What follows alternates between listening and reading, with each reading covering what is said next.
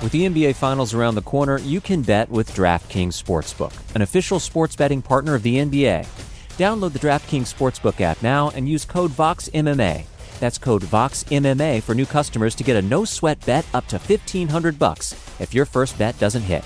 Only on DraftKings. The crown is yours. Gambling problem? Call 1 800 Gambler. Or in West Virginia, visit 1 800 Gambler.net. In New York, call 877 8 HOPE NY or text HOPE NY 467 369. In Connecticut, help is available for problem gambling. Call 888 789 7777 or visit ccpg.org. Please play responsibly. On behalf of Boot Hill Casino and Resort in Kansas, 21 and over. Age varies by jurisdiction. Void in Ontario. One no sweat bet per new customer. Issued as one bonus bet based on amount of initial losing bet. Bonus bets expire 168 hours after issuance. See dkng.co slash bball for eligibility, wagering, and deposit restrictions, terms, and responsible gaming resources.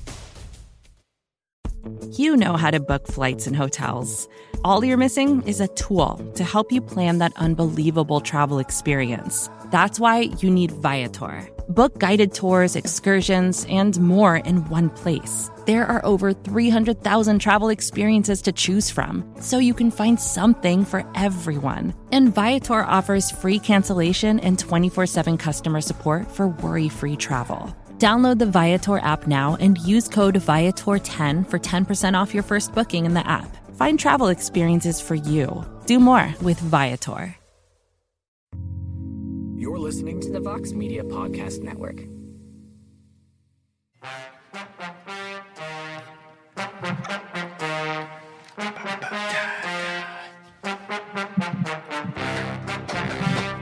Oh yeah, Yeah. Mixed Martial arts? Mixed martial arts. The best let's version go, of it. baby. Let's go. What is up, my friends? Thank you so much for joining us here on this Thursday. We're switching things up a little bit. Hope you're having a wonderful day out there. Uh, we have a very, very busy weekend this week, so we're coming at you a little early. A little Thursday action. Uh, welcome to your weekend preview here on MMA Fighting. My name is Sean Shadi, and I'm joined by the crew. You know them. Let me bring them in. We have the man with the best tattoos in MMA media, but also maybe MMA period. I think he actually just got himself some new ink this, ink this week. It's my Arizona brother, Jose Youngs. What's up, boss? Got the, got the Lord of the Hot Take himself, Jed Make Jed K. Meshew, joining us as well. Can't say his name. And, Hey guys. and the, the legend, Damon Martin. Get in on some preview show action as well. Uh, you gotta love it. And of course, You the say best tattoos. You don't only talk about you don't only talk about my Infinity Gauntlet. Jeez, man. Hey man, I'll let David, you. I had no idea you had that. Uh, and then, Oh, of yes, course, the undefeated E. I Casey Lane, respect man in so the much. Boards from the producer's desk. Yeah, when you said best I- tattoos, I, I was going to cut away to Damon, but I, I realized we had a little rivalry on staff. So, jeez. There's no rivalry. It's just facts. Look at that. I like that. Uh, and thank you to you all as well for joining us. We're going to field your questions, comments later on in the show. But let's get rolling, fellas, because we have a lot to get to. It's a doubleheader this weekend. UFC two, or uh, sorry, UFC Vegas 51 and Bellator 277. You have Belal Muhammad versus Vicente Luque on one side, two title fights. On the other side, AJ McKee, Patricio Pitbull two, Corey Anderson, Vadim Nemkov with a million on the line there. So I'm gonna throw it to you first, Jose. The question question is simple. Set the table for us. 28 fights between these two events, two days in a row. What's the best card of the weekend, and what's the single best fight of the weekend for you? Uh, the answer is both Bellator 277, and it's not because the main event of the UFC Vegas 51 is isn't great. Like it's a rematch between Vicente Luque and Bilal Muhammad.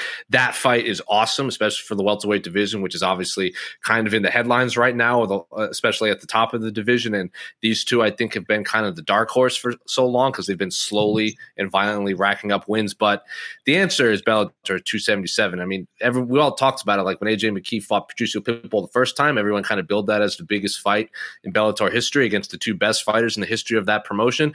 So now they're running it back. Uh, uh, AJ McKee obviously has never fought anywhere but Bellator, and he's also never lost. Uh, against Patricio Pitbull, who I consider to be, if if you take into all the accolades and everything, he's either one or one B with with McKee uh, as the greatest fighters in the history of that promotion. And then Vadim Nemkov and Corey Anderson. I think Vadim Vadim Nemkov. He could be the best light heavyweight in the world. We don't know because he's not fighting. There's no cross promotion. Obviously, you're perhaps Golovkin are fighting uh, in a couple months in Singapore. But Vadim Nemkov, Fedor's protege, is an horrifying human being who puts people who puts people through a meat grinder, and then they come out looking like uh, disgusting, bloody, raw meat at the end of their fights. Corey Anderson has been talking all that greasiness. He's looked like a man possessed since leaving the UFC. So, uh, if we're talking storylines, high level martial arts, interest in terms of the diehard fan base, I think all the I think Bellator 277 checks all the boxes. That's not to say the main event for UFC rules. Just the rest of that card, not great, if we're being honest. what do you think, Jed? Because I, Jose, if I'm being honest, you're right on all accounts there. For me, it's Bellator. This is a Bellator week. It's rare that we get a week where Bellator is the dominant card over the UFC. But to me, it's the, it's happening right now. And AJ McKee and Pitbull is the fight. If you had to pick one fight among all these, Jed Damon, Jed, you first. Do you guys agree? Is this a Bellator week? Sure. Uh, I think everything Jose said is correct. Like, oh man, that was unenthusiastic. because everything Jose said is like fundamentally accurate, but also does a Bellator card happen if nobody knows it's happening? Because nobody knows this is happening or cares about it at all, which is great. Honestly, it actually makes sense. It's a very fitting follow up to the biggest fight in Bellator promotional history, which was McKee Pitbull 1.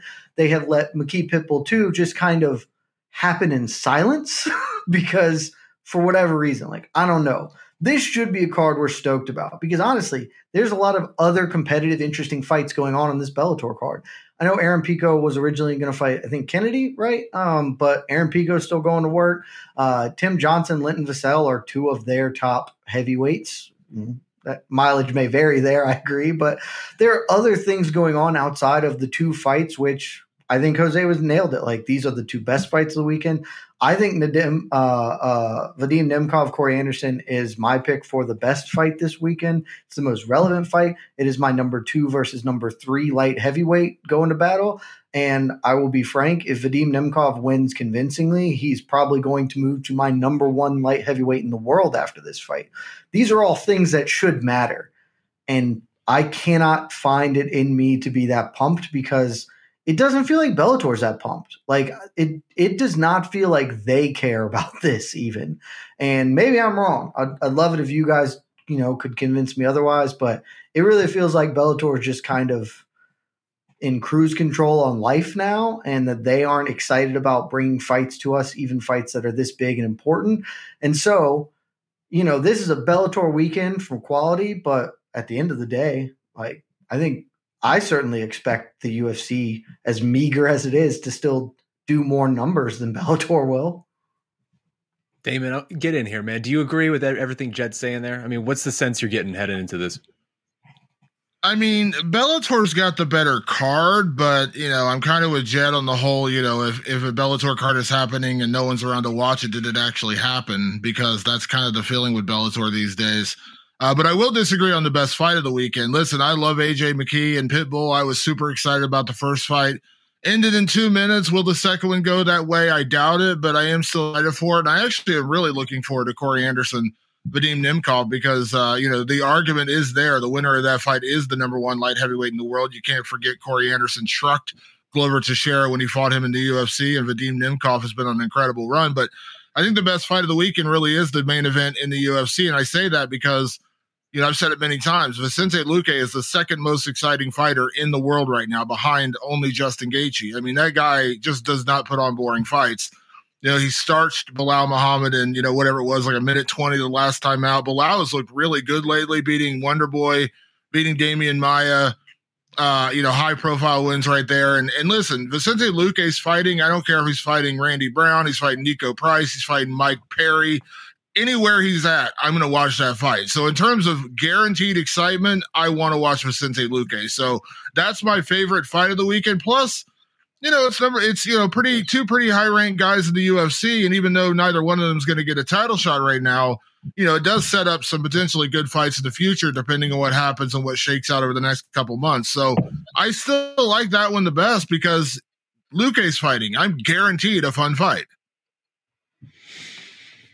It's fair. I mean, let's dive into it, Damon, because I mean, Jose, you spoke a bit about it. I want to start with UFC this week because you know it is UFC, and ultimately we do know that more people will care about this fight than the Bellator fight, even if the Bellator card is better.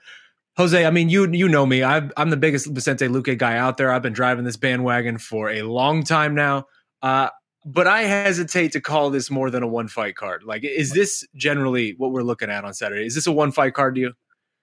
Yeah, this like on paper, just looking at it, this reads more like a Dana White Contender Series fight card. Like there are interesting names, like I think I think Miguel Baeza is awesome, and he's had two back to back losses. But his fight against Santiago Ponzinibbio that he lost, I, that was one of my top five fights of last year. And then he just got caught. I can't remember who it was. It might have been Khaos Williams or someone. He just got caught at the end. So still an exciting young guy. At one point, you know, he was kind of viewed as one of these top contenders. And then like Drakkar Klose is on it. Jordan Leavitt's always an interesting cat. Kevin Croom, like these are all interesting guys and interesting names, but there's no real marquee fight between two people outside of the top five. Yeah, I know Miguel Baeza and Andre Fialho is a great fight, but it's not like that would still kind of be a weak co-main event.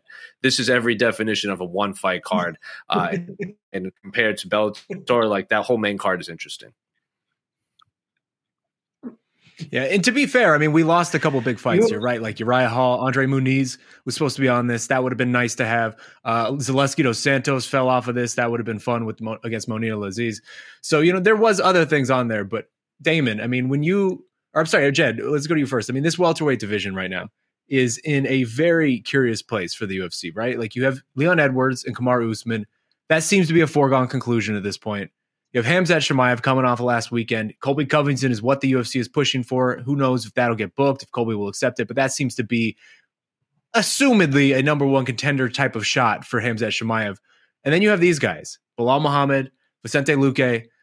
They're kind of the odd man out right now. What do you feel like is actually at stake on Saturday? I think a lot's at stake because I think they are have a really good chance to make this be a, a, a one away from a title eliminator. Like, sure, the UFC and Dana White are pushing for Khamzat versus Colby.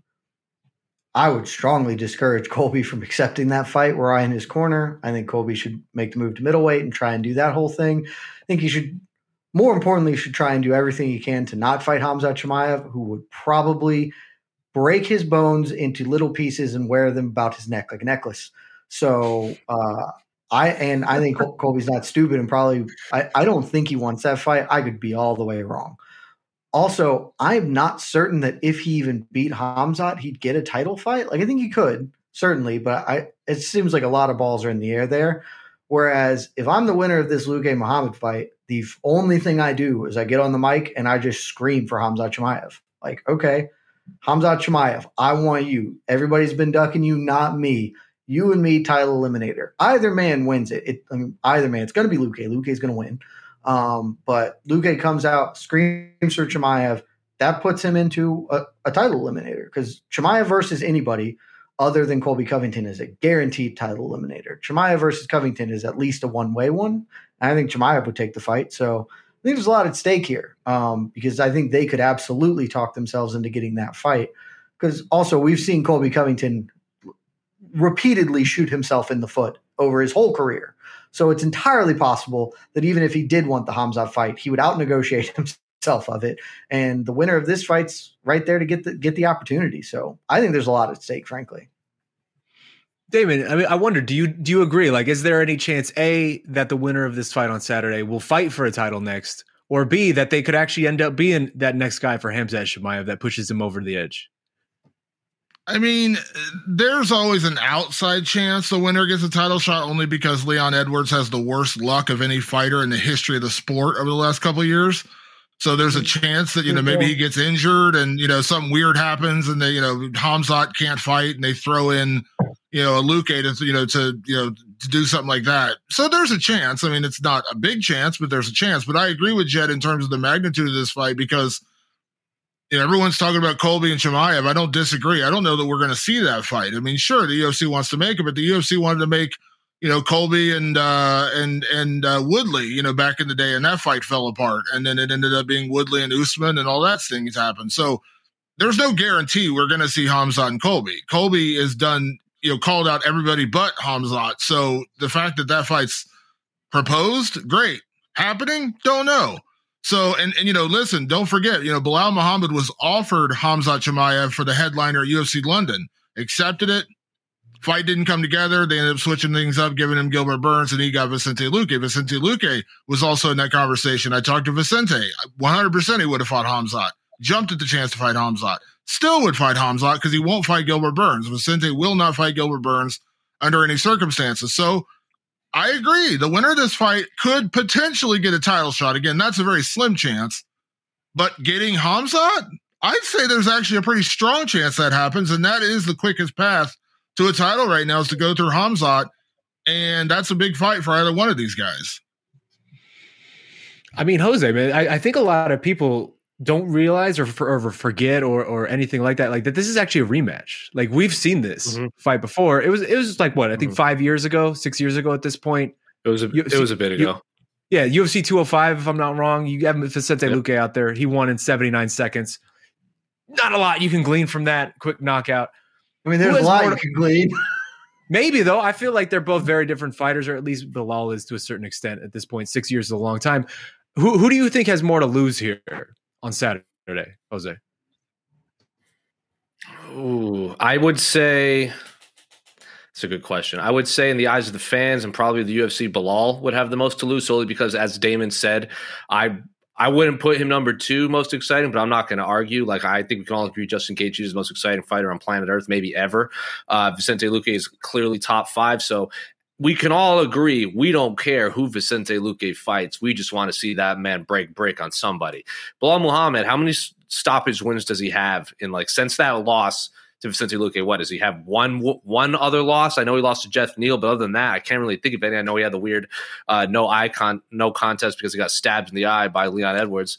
Well, like ten seconds since. But other than that, he doesn't have a ton of stoppage wins. He's just kind of beating you up over three rounds, like he did, you know, to Stephen Thompson, the Dhiego Limas, the Demian Mayas. They're not there's not a lot of memorable singular moments in those fights. He's not going to fight of the year with Bryan Barberena and then bowing to the crowd. And yeah, one stop is win. So a loss probably hurts him just in the eyes of the UFC because he's winning and it's not overly exciting. And if he loses, he'll probably be on the receiving end of something really violent a la Vicente Luque. So I'm going to say it's Belal Muhammad, but again, he's top, what, top six welterweights in the world. So at worst, he's top 10, which is still not bad. Obviously, he could still rebound from this, but in the immediate future, Belal Muhammad probably has more to lose solely because of his fighting style.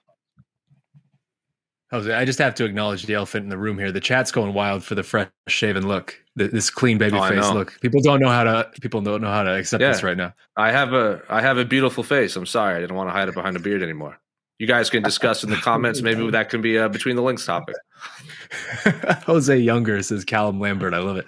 Uh, Jed, man, when you look at these two guys in terms of just styles and matchups, right? They're in the same type of spot just in terms of this division. But when you look at Vicente Luque, Belal Muhammad, which of them is more likely, do you feel like, to break into that top three that we currently have going, a Kamaru, Colby, Khamzat, and actually like be competitive, like actually be somebody that can make a difference in there?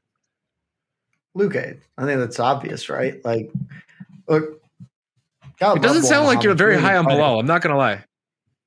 Uh, I love him. Great fighter. He is Neil Magny 2.0. Like that's he is just gonna be Neil Magny when Neil Magny retires. like, or they're just gonna concurrently be the Neil Magny guy who's really well skilled, competitive, tough out for anybody, never gonna fight for a title, and that's okay. Most people don't end up fighting for titles and can still make a quality career out of being one of the 10 best people in the world at their profession. That is a thing that we do not celebrate enough in this sport, frankly. Belal Muhammad is one of those, but he is, I don't, I would be very surprised if he ever fought for UFC belt. I think winning against Luque is paramount to him doing that because otherwise I, I don't see him.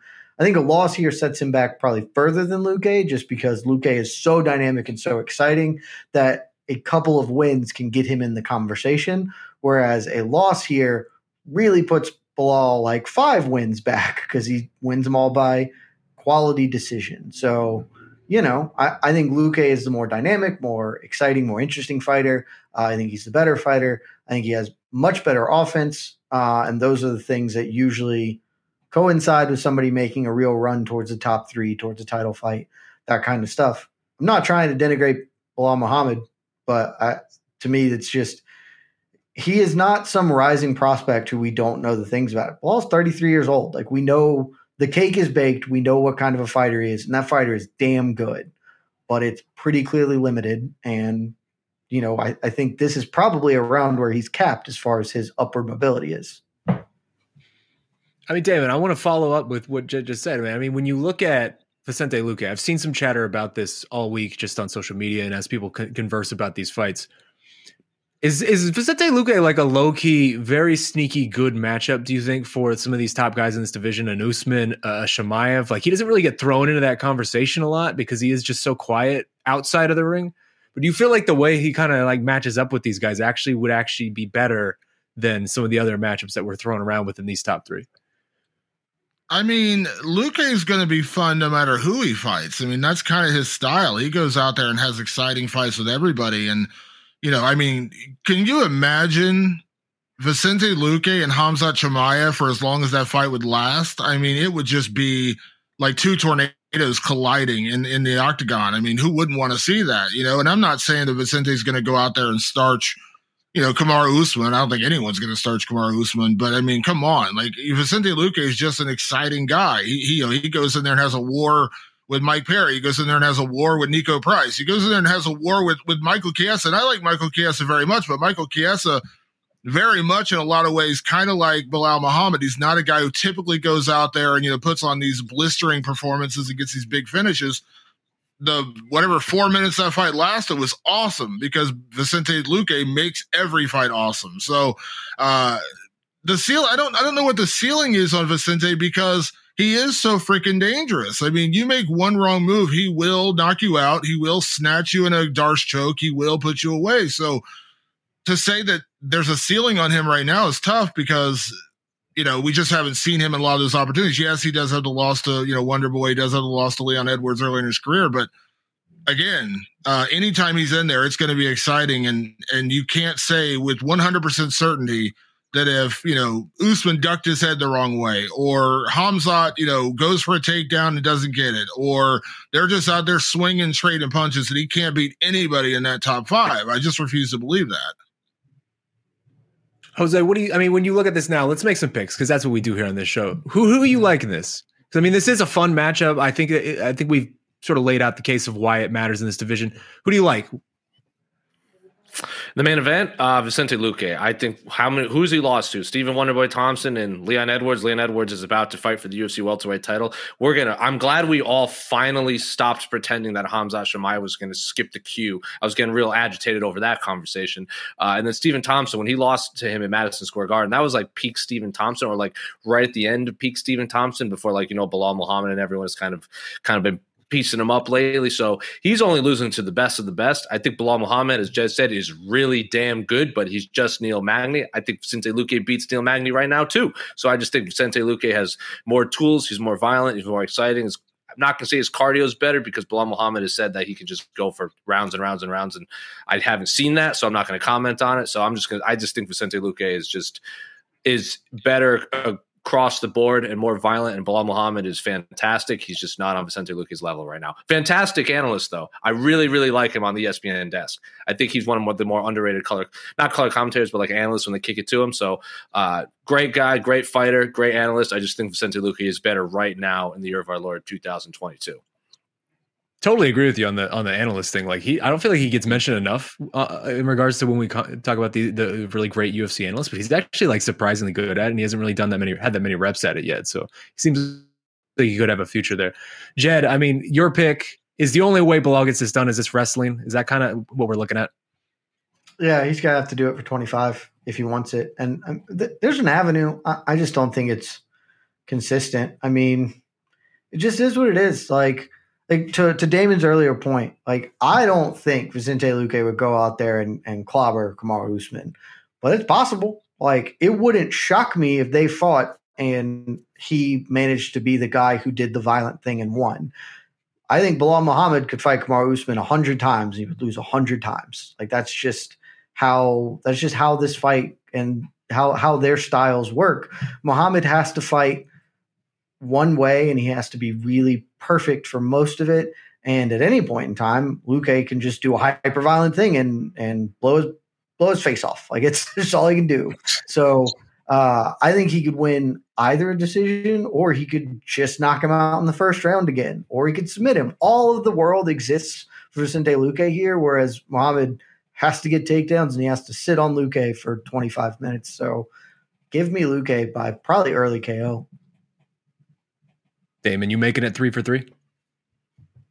Yeah, I like Luque to win. I mean, I just have a hard time picking against him. He has the win already, and it's just again, you're it's it's a matter of time with Luque. You're playing with dynamite for you know. I know this is five rounds, but it's just playing with dynamite where he's eventually going to catch you.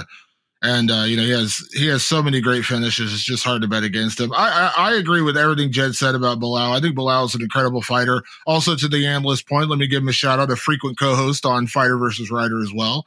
Uh, he's broken down some fights with me on the show, and he's a phenomenal, phenomenal at that job. And you know what? And the thing is, it kind of breaks my heart a little bit because I think Belal is really good, and I think there are guys that that he you know got. I, I mean, I know the fight ended in a weird way, but I don't know that I'd pick against him in a rematch against Leon Edwards, and, and I mean that sincerely. Like I don't Whoa. know that he wouldn't beat Leon Edwards.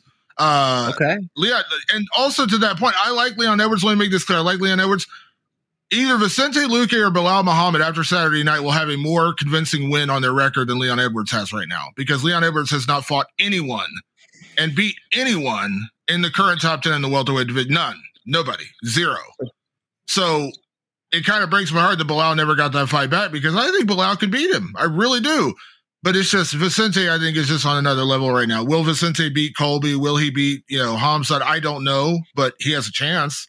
So yeah, I like Vicente to get it done here. And uh, you know, in typical Vicente violent fashion. So I we're mean, I hate. No, go so for it. we're clear. One, one, I want to apologize because I think Damon has been having to fight with me too much, and he has absorbed my hate for Leon Edwards because I don't like Leon Edwards. I've been really honest about it. Uh, but I will give the man his due. He he has beaten a man in the current top of the welterweight rankings. He he's beat, beaten Vicente Luque. so That's what I was gonna say. Yes. he does have that win, and you can't take it away. That's from true. him. I he would did also have that. I've forgotten. Yeah, I would pick him to beat Belal in a rematch because I thought that that first fight looked very clear how the trajectory was going, but that's a whole different thing. But I'm glad that other people are getting on the Leon Edwards. Let's bag on him because it's a great train. A lot of opportunity for success in the future with that train. Oh man, y'all gonna be so sad when Leon pulls the upset at the century off on Kamaru Usman. I, I will be stunned. I won't. You're gonna have a lot of crow to eat. You're gonna have a lot of crow to eat. I'll I'll do it. I'll eat it. I will eat my hat. You say that a lot. I haven't seen a lot of hat eaten, but I feel like you've had a couple ways you should have eaten your hat I don't- now already. I'm gonna let me let me add something to this. I don't think I've ever seen Jed wear a hat. Period. So Do you even own that's- hats? I Yeah. don't. I I So, mostly wear hats outside of us doing filming stuff. You guys want me to start wearing Known- hats? I will wear hats. Known known known liar. Jed Meshew makes up he owns hats. More at twelve. Next question. I am a known liar. That's also ah, true. Oh man. Well, I, I hate to make it unanimous across the board because we have four people here, and four for four is a little boring. But I mean, Jose, you know, I've been on the Vicente Luque train for years at this point. I can't hop off now. The boy's finally cresting. Like people are finally paying attention. Like this is his moment. This is the the one window he's going to get seemingly where he has a chance to slip into this title picture. Uh, I think he's going to get it done just in the way you guys said. So let us move on. We're this close to crowning an NBA champ, and with the action heating up on the court, it's even hotter at DraftKings Sportsbook, an official sports betting partner of the NBA. Download the DraftKings Sportsbook app now and use code VOXMMA. That's code VOXMMA for new customers to get a no-sweat bet up to 1500 bucks if your first bet doesn't hit. Only on DraftKings. The crown is yours. Gambling problem? Call 1 800 Gambler. Or in West Virginia, visit 1 800 Gambler.net. In New York, call 877 8 HOPE NY or text HOPE NY 467 369. In Connecticut, help is available for problem gambling. Call 888 789 7777 or visit ccpg.org. Please play responsibly. On behalf of Boot Hill Casino and Resort in Kansas, 21 and over. Age varies by jurisdiction. Void in Ontario. One no sweat bet per new customer. Issued as one bonus bet based on amount of initial losing bet. Bonus bets expire 168 hours after issuance. See dkng.co slash bball for eligibility, wagering, and deposit restrictions, terms, and responsible gaming resources. Support for this show comes from Atlassian. Atlassian software like Jira, Confluence, and Loom help power global collaboration for all teams so they can accomplish everything that's impossible alone. Because individually, we're great, but together, we're so much better. That's why millions of teams around the world, including 75% of the Fortune 500, trust Atlassian software for everything from space exploration and green energy to delivering pizzas and podcasts. Whether you're a team of two, 200, or 2 million, or whether your team is around the corner or on another continent altogether, Atlassian software is built to help keep you all on the same page from start to finish. That way, every one of your teams, from engineering and IT to marketing, HR, and legal, can stay connected and move together as one towards shared company wide goals. Learn how to unleash the potential of your team at Atlassian.com. That's A T L A S S I A N.com. Atlassian. And let's jump over now to Bellator because, as we said at the top, best card of the week probably has the best fights of the week too, unless you're Damon uh, and you disagree with that. But just in general, let's talk about AJ McKee versus Patricio Pitbull, Pitbull too, because when we saw this fight last summer, and we saw AJ look what looked to be a star-making performance against Pitbull, it felt like this was the biggest layup for Bellator in the in a long, long time, right? Like here's this guy, homegrown star. You've literally built him from the ground up. He matures into just this beast of a champion who knocks off the most decorated fighter in your promotion's history. Does it easy, like it was nothing. In the perfect world, you give that man everything he wants, right? You give him the daytime talk show circuit. You put him in front of every microphone that'll have him. You book the rematch with Pitbull at lightweight for the for the lightweight title. Try to make this guy a two division champion. And finally, you have someone who the fans are kind of actually in, invested in in a way that maybe they haven't been since like the Alvarez Chandler days for Bellator. Instead, we get AJ McKee sitting around for basically like a year. We didn't hear from him pretty much at all this entire time. All that momentum feels like it's completely gone. Patricio doesn't even have the lightweight belt anymore. And somehow we ended up running the same fight back at 145 a year later. So, Jose, I throw it to you. I mean, w- what do you think about the way Bellator has handled this saga of AJ McKee since last July? And are you satisfied where, where with where we've ended up now with this fight? Nope, it's horrible. They've done a terrible job of promoting AJ McKee as a whole. The only thing they did well was they stuck him on the broadcast for one of the Jake Paul fights, which we all agreed was the move to make, especially because it was show, you know, Showtime uh, working hand in hand with all that. AJ McKee, what I, I, after, I remember doing the post show after this, and at the time, Alex Savis, our coworker, someone asked asked her because you know she she works in a lot of the non MMA world. She has a lot of fans that aren't in the MMA world.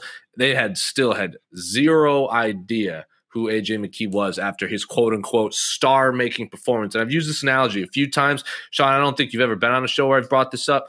Uh, Paddy Pimblett uh, had a million Instagram followers. He was 0 and 0, maybe 1 and 0 in the UFC. Got his Instagram taken away. Now he's back, I think, at 800,000 Instagram followers, and he has a million dollar deal, and he got his teammate a million dollar deal. AJ McKee has a little over 100,000 Instagram subscribers. And the same week that Paddy Pimblett signed a seven figure deal with Barstool, AJ McKee had a hot dog named after him.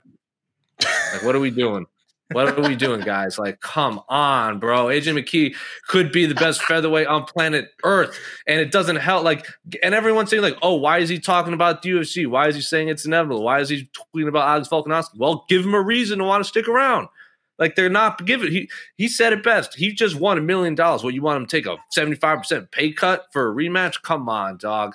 Give him everything he wants and give him a reason to actually promote your product by giving him all. Like it's tom it's tomfoolery. That's what it is. I'm not. It's it's it's unfortunate, and no, I'm glad. I'm I'm happy the fight is happening. I would have liked it a lightweight for a second belt, like you said. But again, Bellator doesn't want to give us what we want, so now it's running running it back at featherweight, which is just the second best fight I wanted to see AJ McKee have. And honestly, I want to see AJ McKee fight Aaron Pico still, and that's not even going to happen. Like, there's a bunch of fights I want to see AJ McKee have that aren't going to happen, and it just sucks. Uh, I don't care what promotion he's in. I'm not into one. Of, I'm not one of these guys that's like, oh, UFC versus Bellator. I just want to see that man fight fun fights uh, and get paid very, very high, highly to do it. So no, in in short, no, I am not happy with Bellator's nonsense and lack of promotion.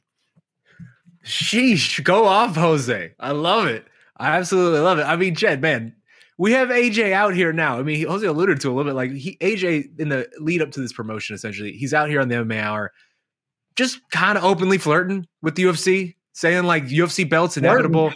I, I need I need like a million dollars per fight, and that's gonna double every time you don't give it to me. All of this on a scale of one to ten. How do you feel like Bellator has handled this last year with AJ? And do you feel like just a little bit, just maybe like a little bit, conspiracy Sean out here, just a tiny bit, that they are not promoting this fight to the degree that they should because they are sort of worried about where this is going with AJ? So before I get into that, uh, I don't want to say anything because you remember in old school when Will Ferrell makes that impassioned speech and the Raging Cajun is like, "We have no response." It was perfect. That's me to Jose. He was he was perfect. Everything was absolutely spot on, and we really could just end here. But if you're going to make me join you with the conspiracy hat, I will I will join you readily because that's absolutely a thing that they're doing all I would say almost 100%. Maybe not in that specific terminology, but I think my interpretation of all of this is one, I fundamentally believe Bellator stopped caring about their own product. Um, maybe I'm wrong and prove it to me by promoting it worth a damn. But until you do, I'm just going to continue to say you guys just don't care. Uh, and that's okay. A lot of people don't care about their jobs and they just do them because, you know, paycheck's paycheck. I'm not here to knock you. Get paid kings uh, and queens. But for me, they looked at the biggest fight of history in history in their promotional history. That was what they sold this as. And I don't know what they did from a number standpoint. But I remember the numbers from our end not being all that spectacular. And Jose alluded to it with Alex Savis and uh, kind of the outside perspective. I think they looked at this thing that they thought was going to be a thing and they realized, oh, Adrian McKee's actually not a star. Like he has the makings of it, but he's not Conor McGregor, Paddy Pimblett. He's not that. And so, all right, we're just going to roll with it. And so I think they are not investing in him because I think that they have already made the mental calculus that they cannot keep him. They currently have him under contract because that's how championship clauses work. But the my reading of his experience on the MMA hour is that dude is gone. The moment it is possible for him to leave, he is leaving say what you will about the million dollars. I don't think I think that's like me saying you guys pay me ten million dollars and I'll do this. Like it, I could say a billion. It doesn't matter if they're not going to do it. And he's just gone, and they know it, and so they're not going to get too juiced up in in promoting him because they know he's gone. They know that even if they tried to promote him, it's probably not going to yield tremendous results for him, and so they're just kind of spinning their wheels. Because look, I caught a lot of trash for this earlier this year when I wrote about it.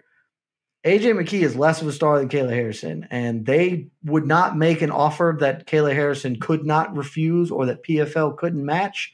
So if they aren't going to unload the brink truck for her, they aren't doing it for him either. So he's gone. He's on a timeline, and so I think your conspiracy is correct. They they're just not going to invest in a in a product that is going to leave them in the near future. Damon, I'm interested to hear your thoughts here because you were on the AJ McKee train very early. Like I have been calling him the best non UFC fighter in the world this week. But if you look at our MMA fighting global rankings, like you were on AJ McKee way before I think a lot of us, and and really they're the only rankings in MMA that matter if we're being honest. Uh, he he on those rankings. rankings. he on those rankings right now is the top male pound for pound fighter outside of the UFC. So there is something to there. So I wonder, Damon, you've spoken with AJ ahead of this fight. You've spoken with a couple times. Where do you feel like his head is at? Like what what you, what sense do you get from him in in just where is all this headed? Well, let me tell you, it's weird because when I spoke to AJ, it was about it was right after the fight got announced. So it was about six weeks ago, five, six weeks ago.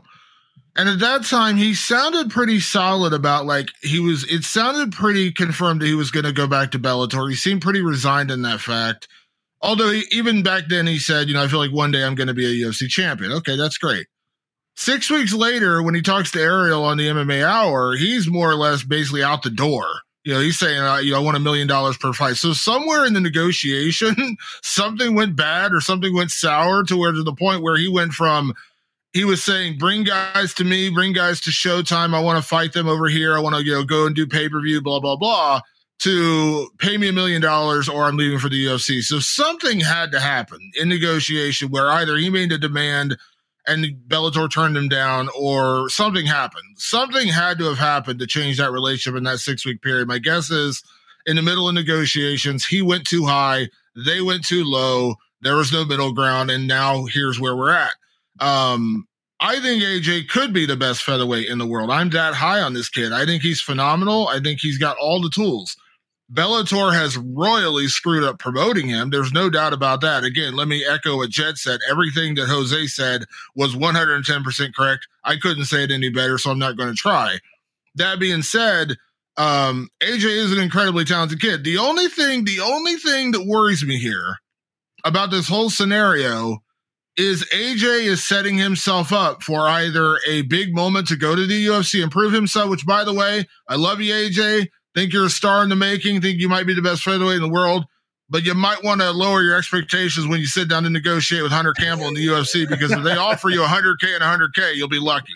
That being said, facts. AJ facts. is one one bad move away from his stock dropping to I won't say zero, not zero, but stock dropping dramatically. Because if he goes out and gets starched by Pitbull, now I don't think he will. I think he's going to win. I know we're going to get to picks, but I think you know AJ wins. But Pitbull's capable of doing that. Pitbull is capable. He did it to Michael Chandler. He's done it to a lot of people. He goes out there and gets starched. He becomes a free agent, you know, right away because the championship clause is gone but he also has zero leverage at that point. And the 100K, 100K offer I just kind of joked about probably drops like, here's your Paddy Pimblett contract. We're going to make it 24 and 24. So, you know what I'm saying? Like, so AJ's got a lot of pressure because he's already basically saying, I'm going to go to the UFC. But if he loses, where's his power to actually demand anything at that point? I mean, will the UFC pick him up? Sure, they probably will. But, you know, he's now at this point there, you know, he's going to be lucky to draw yeah, they're going to say, "Hey, Dan Hooker, we got to fight for you." His name's AJ McKee. He's coming over from Bellator. They're not going to throw him into a title fight at that point, much less a number one contenders fight. So, a lot of pressure on AJ this weekend. Tremendous points, tremendous points there, Damon. You are hundred percent right, and I think that's something that's kind of go flying under the radar a little bit going into this weekend. Jose, I mean, make the pick, man. I mean, AJ McKee more than a three to one favorite on over Patricio on some sports books. We've already seen him run through this guy once he's he's ice cold. He says he's going to let Pitbull get to the second round this time. I, I love that line. Uh, are people sleeping here on Patricio? Like, wh- where you how yeah. you see this playing out? I, it's one of those. The first fight was so quick, and AJ was so dominant. Like, let's not forget the the man essentially knocked out and submitted Patricio Pitbull in the same round. So he basically is already two and zero oh against the greatest Bellator fighter of all time. At the same time, though, Patricio Pitbull is still a top 10 featherweight in the world. He is an undersized featherweight. I haven't seen for years. He could have been the first triple uh, champion with uh, if he dropped down to bantamweight, I think. But I think he is being severely overlooked. I think he is absolutely a spectacular fighter. I think he would give a lot of fighters in the UFC, PFL, one any any promotion problems. I just think AJ McKee is the second, maybe third best featherweight. I'm going to put in third best featherweight in the world behind Volkanovski and Max Holloway. Uh, I want to see those three fight at some point. Whether I don't care what promotion they're in, I just want to see them fight. I think AJ McKee is in his physical prime. He's never really had any severe. He's had one severe injury that he's actually got to completely recover from. I think the pandemic. He was the only one that the pandemic benefited because remember, didn't he hurt his knee and then his fight got canceled? He got like a year and a half of like rehab to to recover before his fight against Pitbull, or who was it? Who did he beat when he came back? I can't even remember. That's how long ago that fight was. So, but yeah, AJ McKee is the man. I think he's the third best featherweight in the world, and I just think he has more tools to win. And I think he's going to go three and zero, oh, three and zero against Patricio Pitbull. Jed, I mean, what do you think here? Are you in agreement with Jose? Right now, it seems like this the narrative that that's sort of developing here is AJ McKee, future two division champion. He's kind of trying to end the the Pitbull legacy, is more or less what he said this week. Go back up to 155 and get that second belt from the Pitbull brothers, uh, the other Pitbull brother, I should say. Who are you picking this weekend? Do you feel like that's sort of the road here that AJ is looking at? I think that's the road. I am I am picking AJ. I think I think the odds are close to right. Maybe you could even go up a little bit more because it's three to one. I, if they fought four times, I would pick AJ to probably win all four of them. Um, so you know, there's that. There's one thing. There's one minor caveat that probably won't happen, but I just want to put it out there because it would be the best thing that's happened in MMA all year. Ooh, because I believe, okay. I believe that I'm correct in saying that AJ McKee is currently has fought out his existing contract and is currently beholden only to the Champions Clause in Bellator. If I'm wrong, please correct me, but I believe that's right.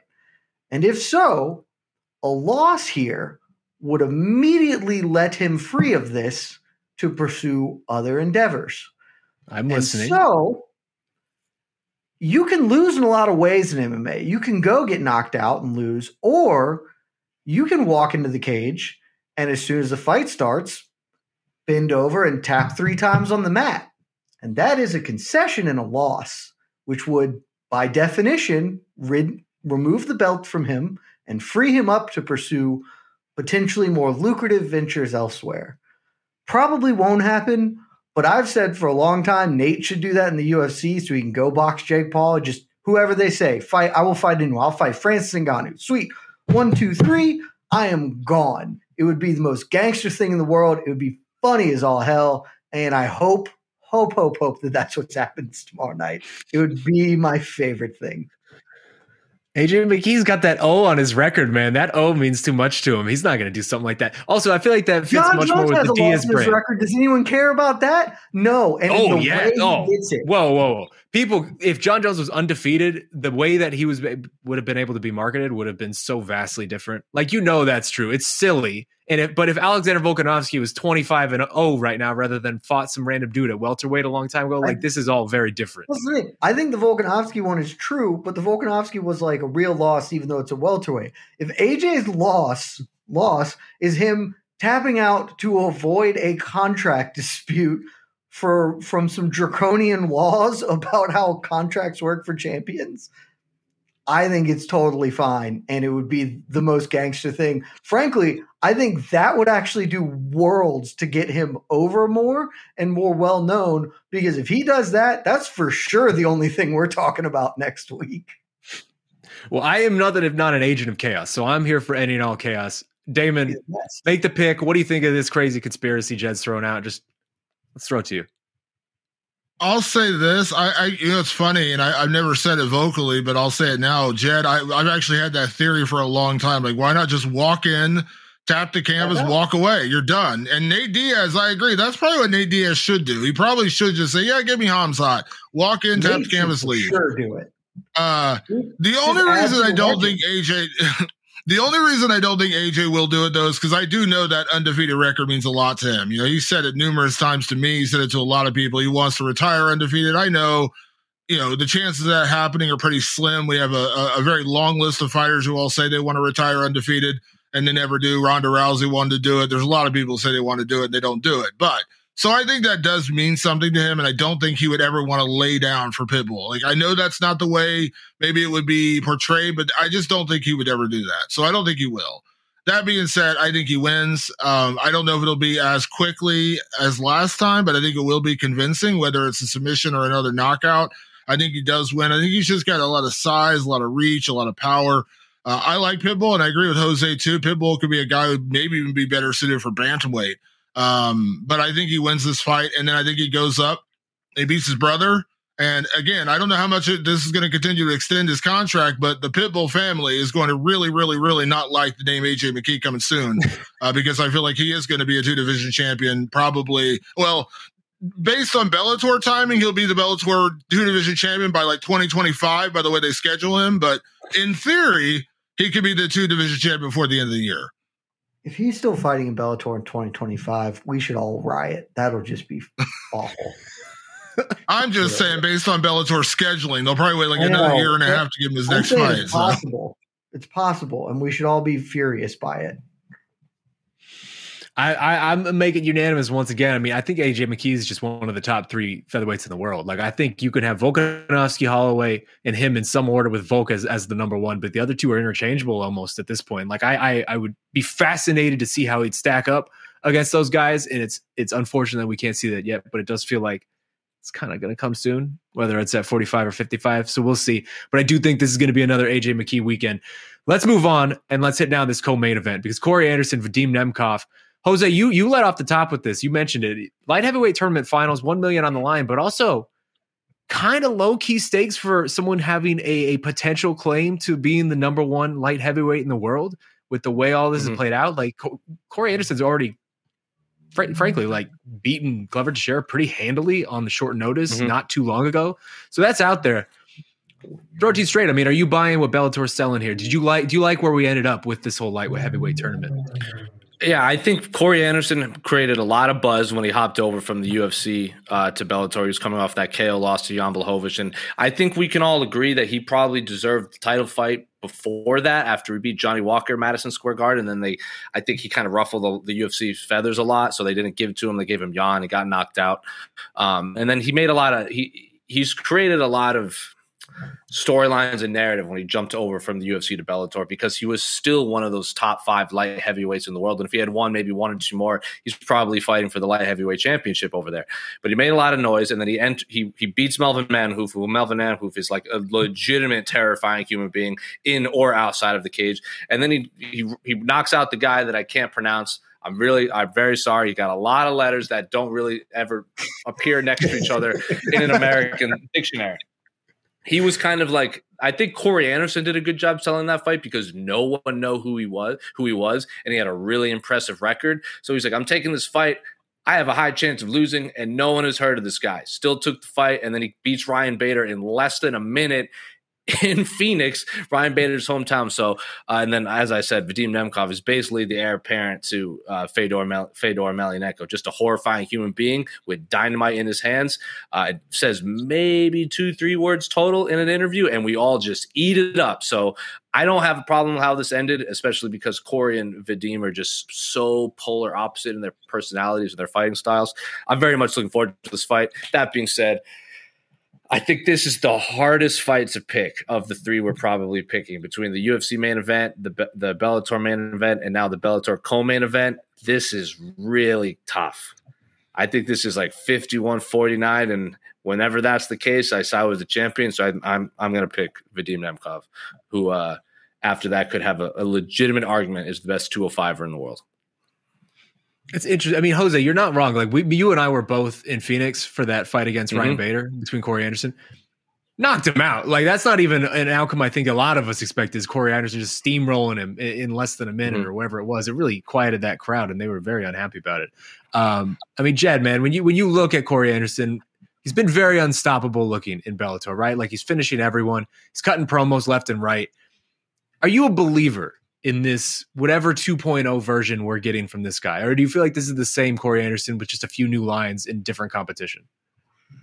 I don't know if I'm a believer. Uh, I I have him ranked as the number three light heavyweight in the world. Um, so to some extent, I guess I am. Uh, we've I think me and Damon have gotten into it about Corey Anderson and me thinking that he's not that good.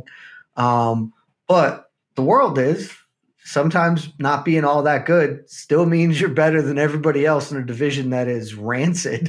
And that's kind of where we're at. Like, I think it's very possible Corey Anderson is the best light heavyweight in the world. Uh, it's really a shame that that's the case, but so it is.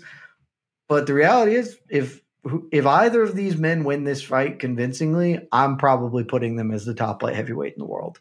Uh, like I said, for me, it's number two versus number three. I do have Yuri Prochazka as the number one light heavyweight in the world uh, right now, but you know, a convincing win either way will do do a lot for me as, as far as how it goes. If it's a nip tuck battle, probably leave things the same. Uh, but you know, I Corey has a clear win over the current UFC light heavyweight champion, which I don't think you can discount, even though it's four years ago.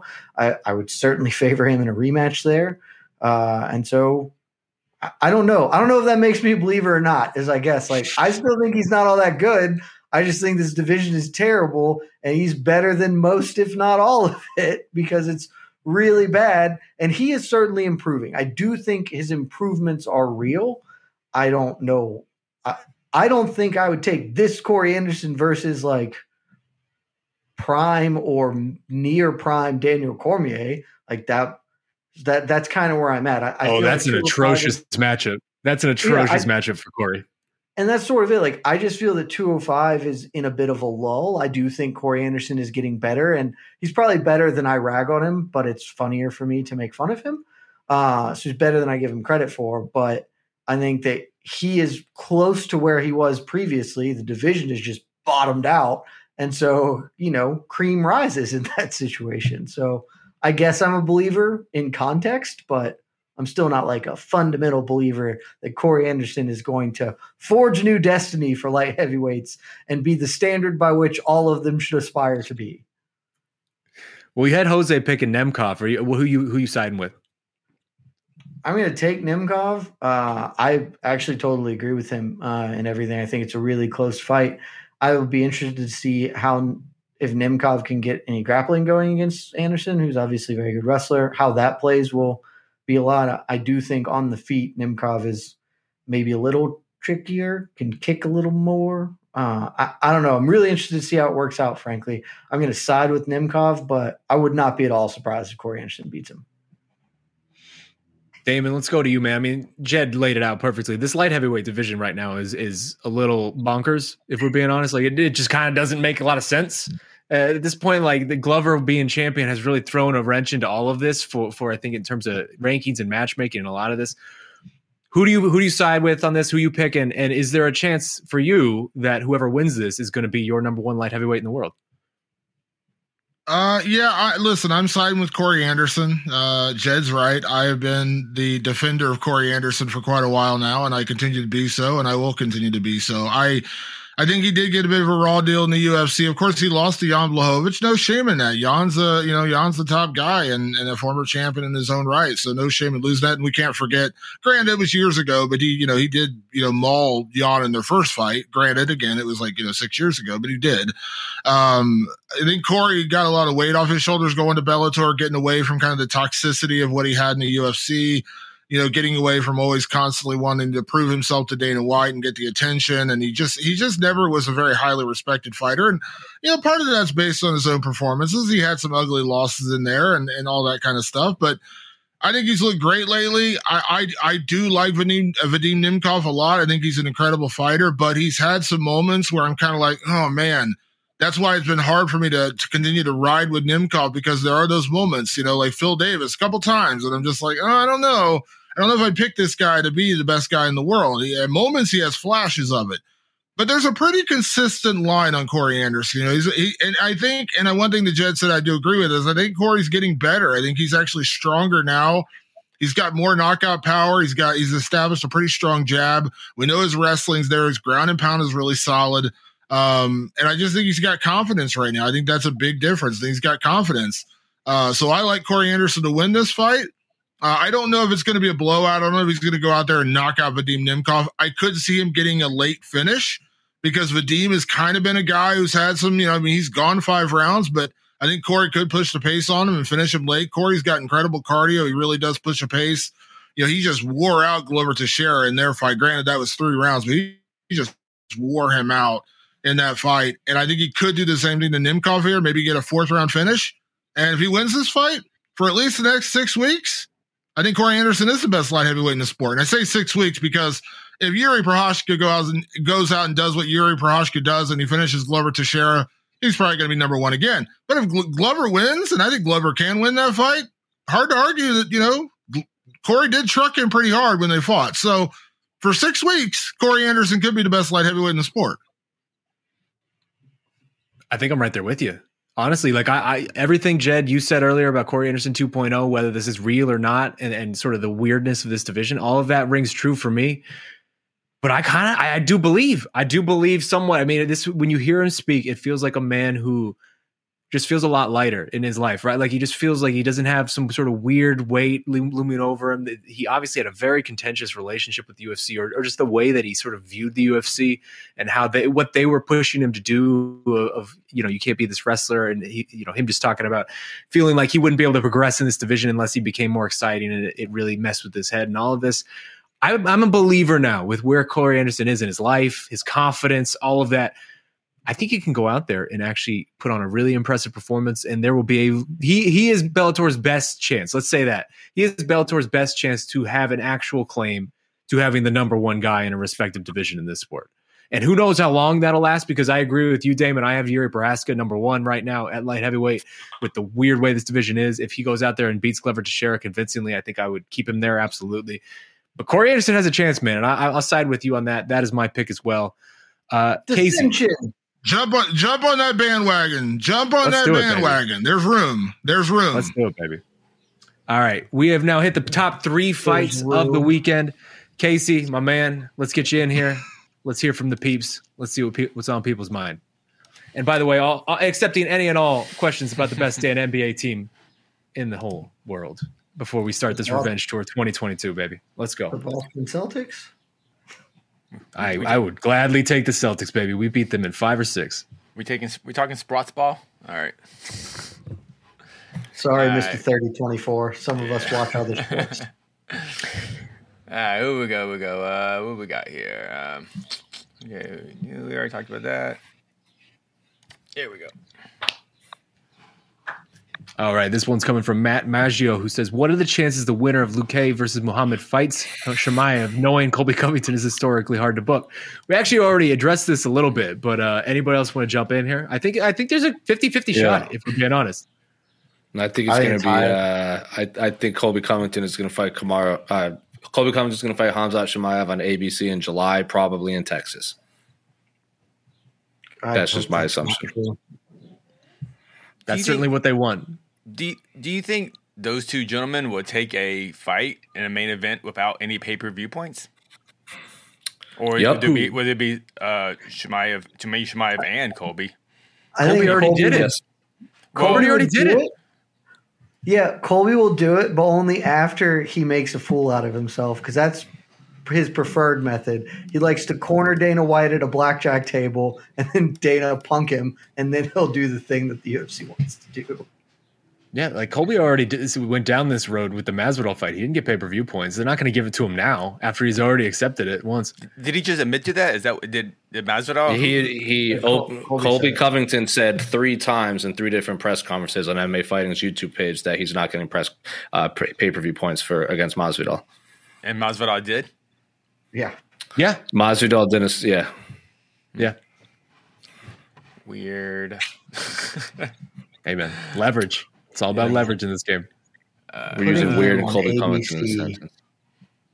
And Colby apparently doesn't have a whole lot. So yeah.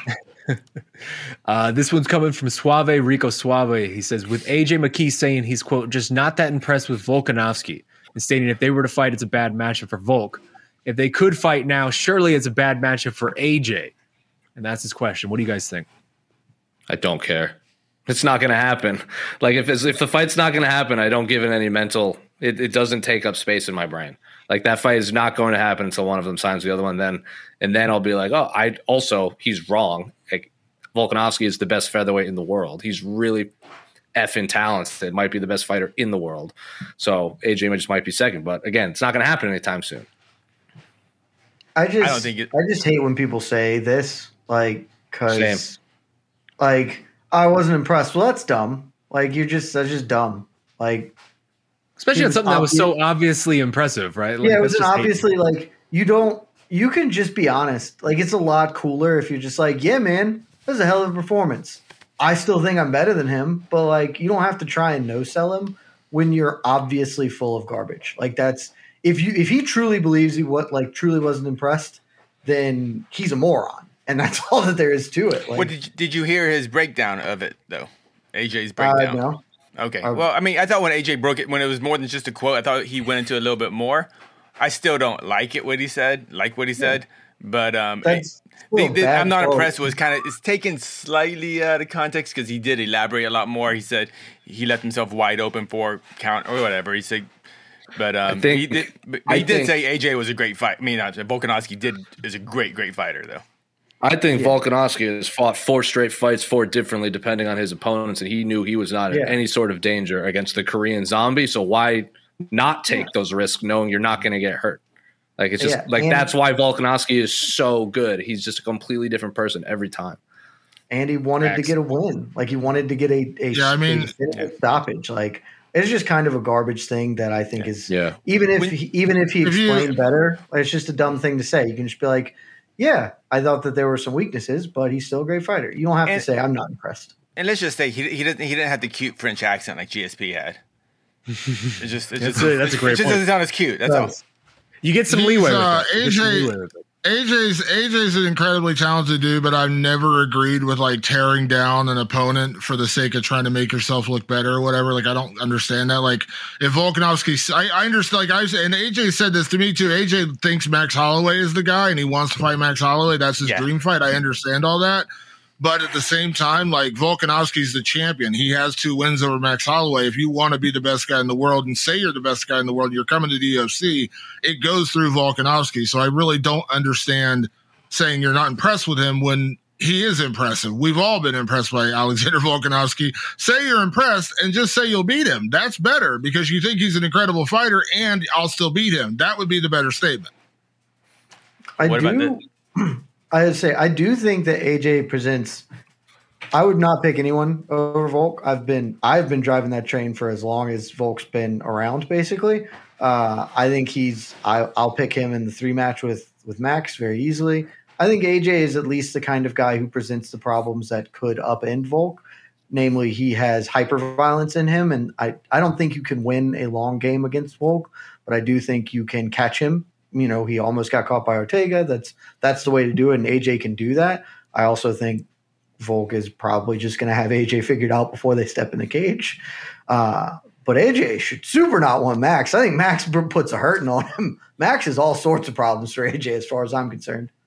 I think that's why he wanted Max because I think he does feel Max is the toughest fight out there. But um, it's cool. I think Max Holloway. not gonna matter absorbed- anytime soon. don't matter. Yeah, yeah, man. I But, think uh, Max Holloway's I- absorbed a thousand punches in his career, and if you're going to fight him, it should be probably in the next year or so. Because like Yair I'd Rodriguez almost beat him. I've been saying that for literally the- three years, and his chin st- is still impervious somehow. I Sure. don't understand it. All right. Uh, All right, this one's coming from our good friend Scott McCrate. He says, if Pico wins, do we get to see him fight a top five opponent next? It's a good question. I mean, I, this Aaron Pico fight was supposed to be someone else, right? It was supposed to be Kennedy. yeah, That would've been a really It'd interesting be a great test. fight. Yeah, it's just that would have been a for really great fight. It's a bummer Uh, for Pico. It's yeah, it's just kind of one of those things. This is what we ended up with. What do you guys think? Probably. I mean, I think I, I think I Trying think you have the to Bellator because rankings. they're they're they've been they they abandoned the let's just throw him to the wolves plan and started kind of feeding him to like you know slowly and slowly feeding him to better and better guys. I'm still an Aaron Pico believer. I think he's still incredibly talented. I don't like I don't know if he'll ever be I don't know if he'll be champion because that's still going to be a tough road to either go through like an AJ McKee or even a Patricio Pitbull. But um, you know, I think getting like what was the fight we just saw? Was it Mads Burnell and uh and uh, Adam? That- Borics? that- I Like, think maybe he gets the like I think the wanna see. Rematch, the rematch against Borics is the one. If That's it yeah, right there. Pico That's wins. the one. Yeah, something like that, or it's you know, even- some, something like that, or, or or Mads Burnell. Like Mads Burnell lost, give Yeah. Mads Burnell and see how he does, and, and then kind of go from there because Borics is supposed to get the title shot, something like that. Like I think that's, I think that's, I think that's doable. Yeah. Well, if you're look if you're going off of Bellator rankings, Aaron Pico is top is what four. So Yeah. there's only two names above him that aren't in the title fight on Saturday night, and that is Borics and Burnell. So it's those are the answers. Dude, do the do the boards thing for an interim belt because after McKee beat after AJ beats Patricio, he's going to go up to lightweight to get Patricky and just do it for an interim.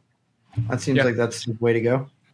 Well, you know, you're following logic. We'll see if Bellator actually follows logic. Yep. yeah, Dick. Fair, fair. None of these promotions follow any logic. Uh, all right, let's take a couple more and then we'll get out of here. All right. Uh,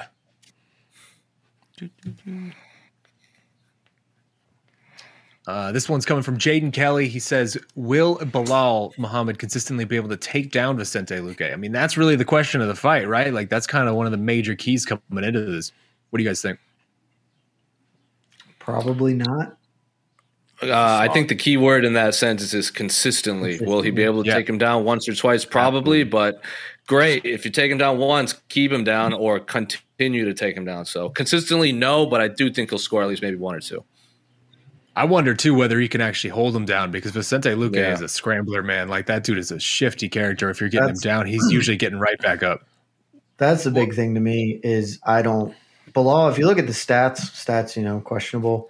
Belal's takedown uh, like efficiency is pretty low, and that's even coming off a down. He took Wonder Boy down like 20 times off of 21 shots or Yeah. something like that. Also, Uh, not for not low. for nothing. Vicente Luque has some pretty impressive defensive submissions.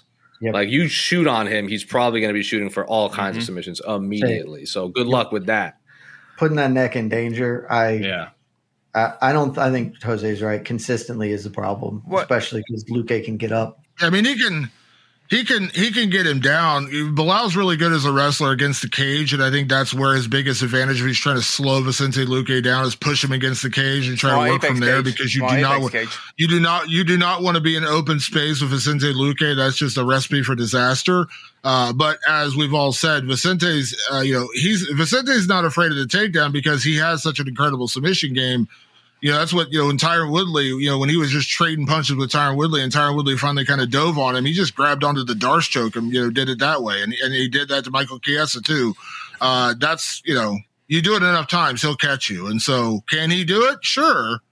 Can he do it and stay out of danger? No, because I just think Vicente Luque is that good. Yeah. I think Well- what Damon said, yeah, because Luque, we're, we're acting like this is the way to beat Luque. Yeah, Hold him that's- down. Like, I- like, that- Well, like, what are you well, it's a basing this better way Yeah. than trying to throw hands with the man. Well, Damn. well, well, you trying to get Belal well, for- killed? We already saw Belal well, try and throw hands with him. Yeah, that's what I'm saying. Well, yeah, from Belal's, but his skill set, yeah. I just, it's it's a really tough tough path for victory for Belal. Yeah. All right, let's get one more last, one, and then we'll get out of here. There's other fights, gentlemen. There are. Oh, I mean, what Joseph Bozen says, what is the under the radar fight for each card?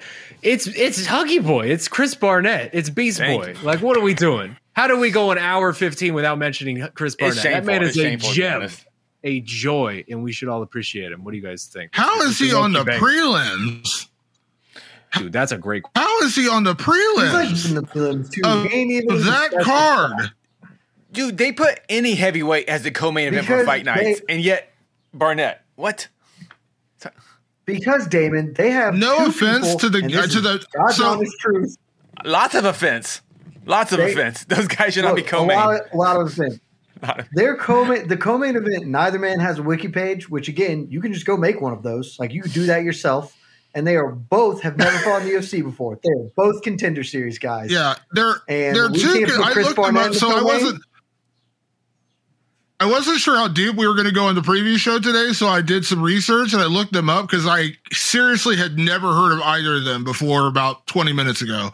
And I looked them up. I was like, they're con- they, neither one of them have fought the UFC. They're both contender series winners from this year. Or yeah, I was like, are you kidding me? So yeah, I it's it's prospect, just beyond wild. beyond comprehension that Chris Barnett is not on the main card, much less not the co-main event, because this card beyond the main Right. event is like I think it's dumpster fire is is an insult to the rest. Like that's an insult to dumpster fires. I mean, Hey, hey, even Anderson Silva and Brock Lesnar didn't have UFC fights, and they debuted in the co-main event. I'm just saying. yeah. Oh, let me. Let, I Those forgot. random I forgot. conten- contender I forgot. guys. Let's let's throw let's throw Greg Hardy in there too. He debuted in the co-main Ah. event as well. You can't Like- argue with Jose. He went out in the co-main Jose- event, wasn't he? Co-main Jose, you last are- one, too? Jose, you are the encyclopedia. Do, without looking at the card right now, can you name both of the guys in the co-main event and actually pronounce their names right now? Can you do it? Because I know Uh, I can. I wouldn't lie to you and say I, could. I know Carbajalio only because he was like tweeting a bunch of stuff, and I can I know his opponent has a bunch of letters that aren't ever next to each other in the American dictionary. Kadzio Moradziev. There you go. There you There you go. go. Look at that. Also, let's just give a, a last second shout out to Drakkar Klose finally coming Yeah. coming in here. Is this his first fight Although- back since that Yeah, Yep. thing? yeah, yeah. Yeah, it Also, is. to Answer Joey Bosa here because no, the for the Bellator thing, Kyle Crutchmer, Michael Lombardo is like a pretty good fight that's buried on their Yeah. prelims. Also, freaking rest of their Mounir prelims are Lazzez. Dog Mounir trash. Lazzez is fighting on the main card of the UFC card too. Handsome boy Mounir Lazzez. I'm always excited when he throws down. There you go. Who's he fighting, Jose? Let's end it on Do you that. know off the top of Couldn't your tell head? you. The Couldn't co-main event should have been Chris Barnett versus. William Knight. That should have been the co-main event. Just have them just keep running into each other over and over. That's I mean, it, that seems awesome. I don't know yeah. why I wouldn't do that. Just do a couple of big boys slapping meat. Big boy slapping me is all you ever want. Look, I said it on all BTL. I'm going to say it here. If you guys have anything else to do this weekend, family, do that and tune into MMAfighting.com because you don't need to watch this stuff. We'll do it for you. I mean, at least point the people Watch the, back to watch us, the man. Bellator Come on. card. Watch the That's what I Bellator said. card. I said Watch- tune into MMAfighting.com. You know what? You know what? You know what? That's watch what's what you want to watch, people. Don't listen to Casey. Don't listen to Jed. Just do Oh, what you man. want to watch. Watch Don't listen. you Don't listen to Jose and do what you want. Listen to us. Jeez. Ho- Before we're out, Jose, show us some Bobby Hill tattoo here. Oh yeah. What's going on? Where we at? Wait, hold on. You know, nice little Oh, Akatsuki that's Bobby fine. Hill for. And I Look at tried to get it on my leg. I was like, "Can you put this on my leg?" And my tattoo artist is like, "No, you want people to see this. We're putting it right out on the front." I'm like, "All right, let's do it." So he slapped it on there for everyone to see for the rest of my life. Look at that. That's some prime time placement, man. You're rocking with King of the Hill for the rest of your life. Look at that. And you can't really see, but they even got the shining gone red eyes in there too. Too. Shout out to James Tran, full circle tattoo. There we go. This has been your early Thursday afternoon weekend preview. We appreciate you guys for joining us. My name is Sean Shadi. We have Damon Martin over there, Jose Young's down there, Jed Meshew down there, and of course, the undefeated EK Sigladen man in the boards. We'll be back Saturday night uh, after UFC, so join us then. We'll be hitting everything from the weekend, Bellator, UFC, hitting it all. Uh, it'll be good stuff. So, hey, stop by, join us. Let's have some fun. In the meantime, enjoy the rest of your week. Have a fun weekend. Enjoy the fights, and we'll see y'all later. Appreciate you rocking with us. Happy birthday, okay? It's not my birthday. You're listening to the Vox Media Podcast Network. With the NBA Finals around the corner, you can bet with DraftKings Sportsbook, an official sports betting partner of the NBA. Download the DraftKings Sportsbook app now and use code VOXMMA. That's code VOXMMA for new customers to get a no-sweat bet up to 1500 bucks if your first bet doesn't hit. Only on DraftKings. The crown is yours. Gambling problem? Call 1 800 Gambler. Or in West Virginia, visit 1 800 Gambler.net. In New York, call 877 8 HOPE NY or text HOPE NY 467 369. In Connecticut, help is available for problem gambling. Call 888 789 7777 or visit ccpg.org. Please play responsibly. On behalf of Boot Hill Casino and Resort in Kansas, 21 and over. Age varies by jurisdiction. Void in Ontario. One no sweat bet per new customer. Issued as one bonus bet based on amount of initial losing bet. Bonus bets expire 168 hours after issuance. See dkng.co slash bball for eligibility, wagering, and deposit restrictions, terms, and responsible gaming resources. First thing in the morning, as soon as you wake up, the to do list starts. Does the car need gas? Hopefully those leftovers are still good. Why did I get CC'd Call on mom? No. You can't escape the to do list, but you can make the most of your me time with a relaxing shower using Method Hair Care products. Try Pure Peace Volumizing, Simply Nourish Moisturizing, or Daily Zen Shampoo and Conditioner for daily use. All formulated with long lasting fragrances and are safe for color treated hair. Reconnect with the best version of yourself. Visit methodproducts.com to unleash your inner shower.